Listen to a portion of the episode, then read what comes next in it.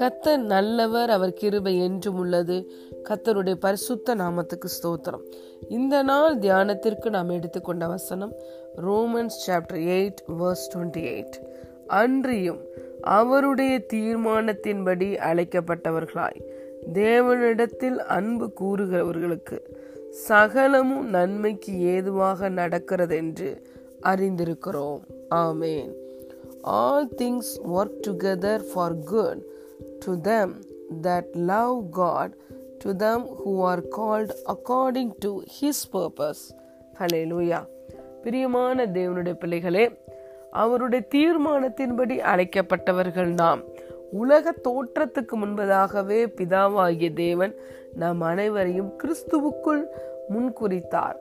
ஏற்ற சமயத்தில் நாம் கிருபையினாலே ரட்சிக்கப்பட்டோம். இயேசு சொன்னார், நீங்கள் என்னை தெரிந்து கொள்ளவில்லை, நான் தான் உங்களை தெரிந்து கொண்டேன் என்று சொன்னார்.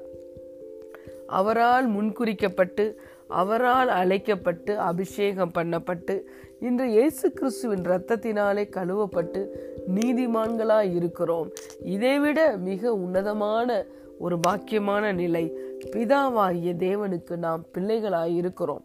இருளின் ராஜ்யத்திலிருந்து விடுதலையாகி அன்பின் குமாரனுடைய ராஜ்யத்துக்குள் இருக்கிறோம்.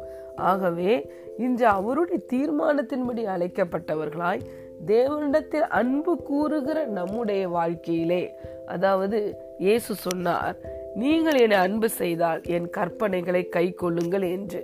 அவருடைய ஆவியினால் எவர்கள் நடத்தப்படுகிறார்களோ அவர்களே தேவனுடைய புத்திரர்களாய் இருக்கிறார்கள். நாம் இன்று அவருடைய கற்பனைகளுக்கு கீழ்ப்படிந்து அவருடைய ஆவியானவராலே நடத்தப்படுகிற பிள்ளைகளாய் இருக்கும் பொழுது சகலமும் நம்ம வாழ்க்கையில நன்மைக்கு ஏதுவாக நடக்கிறது என்பதை நாம் அறிந்திருக்கிறோம் என்று இந்த இடத்தில் பவுல் எழுதுகிறார். இதை நாம் அறிந்திருக்க வேண்டும்.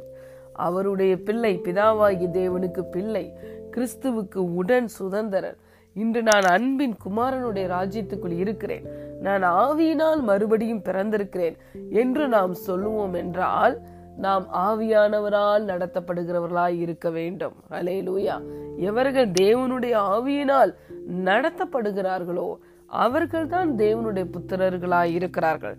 அப்படி நாம் தேவனுடைய புத்திரர்களாய் அவரை அன்பு செய்து அவருடைய கற்பனைக்கு கீழ்ப்படிந்து அவருடைய ஆவியானவரால் நடத்தப்படும் பொழுது சகலத்தையும் நம்முடைய வாழ்க்கையில் நன்மைக்கு ஏதுவாக கர்த்தர் திருப்புகிறார். ஹல்லேலூயா. சாத்தான் ஒருவேளை தீமையை கொண்டு வரலாம், மனிதர்கள் நமக்கு தீமை செய்யலாம், சூழ்நிலைகள் நாம் எதிர்பார்த்த விதமாக அமையாமல் இருக்கலாம்.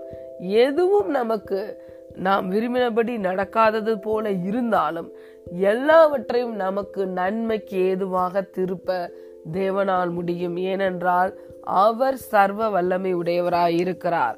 ஹல்லேலூயா. தேவனாலே எல்லாம் கூடும், அவரால் எல்லாம் கூடும் என்பதனால் சகலவற்றையும் நமக்கு சாதகமாக நன்மையாக அவர் திருப்ப முடியும். யோசேப்புடைய வாழ்க்கையை எடுத்து பாருங்கள். யோசேப்புக்கு நடந்த எல்லா சம்பவங்களும் எதிர்மறையாய் நடந்தது. சொந்த சகோதரர்கள் அவனை வெறுத்து ஒதுக்கினார்கள். ஆனால் அவனுடைய வாழ்க்கையிலே கர்த்தர் நடந்த ஒவ்வொரு சம்பவங்களையும் நன்மைக்கு ஏதுவாக திருப்பினார். யோசேப்பும் கர்த்தருக்கு பயந்து தீமையை விட்டு விலகினான். பாருங்கள், 30 வயதில் யோசேப்பு தேசத்துக்கே தலைவனாகிறதை நாம் பார்க்கிறோம்.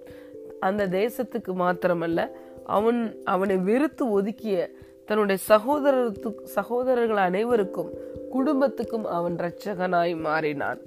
இன்றும் பிரியமான தேவனுடைய பிள்ளைகளே, நீங்கள் தேவனை நேசிக்கிறீர்கள், தேவனால் முன்குறிக்கப்பட்டவர்கள், இன்று அவரால் அழைக்கப்பட்டவர்கள் என்றால் உங்களுடைய வாழ்க்கையிலே சகலவற்றையும் கர்த்தர் நன்மைக்கு ஏதுவாய் திருப்புகிறார்.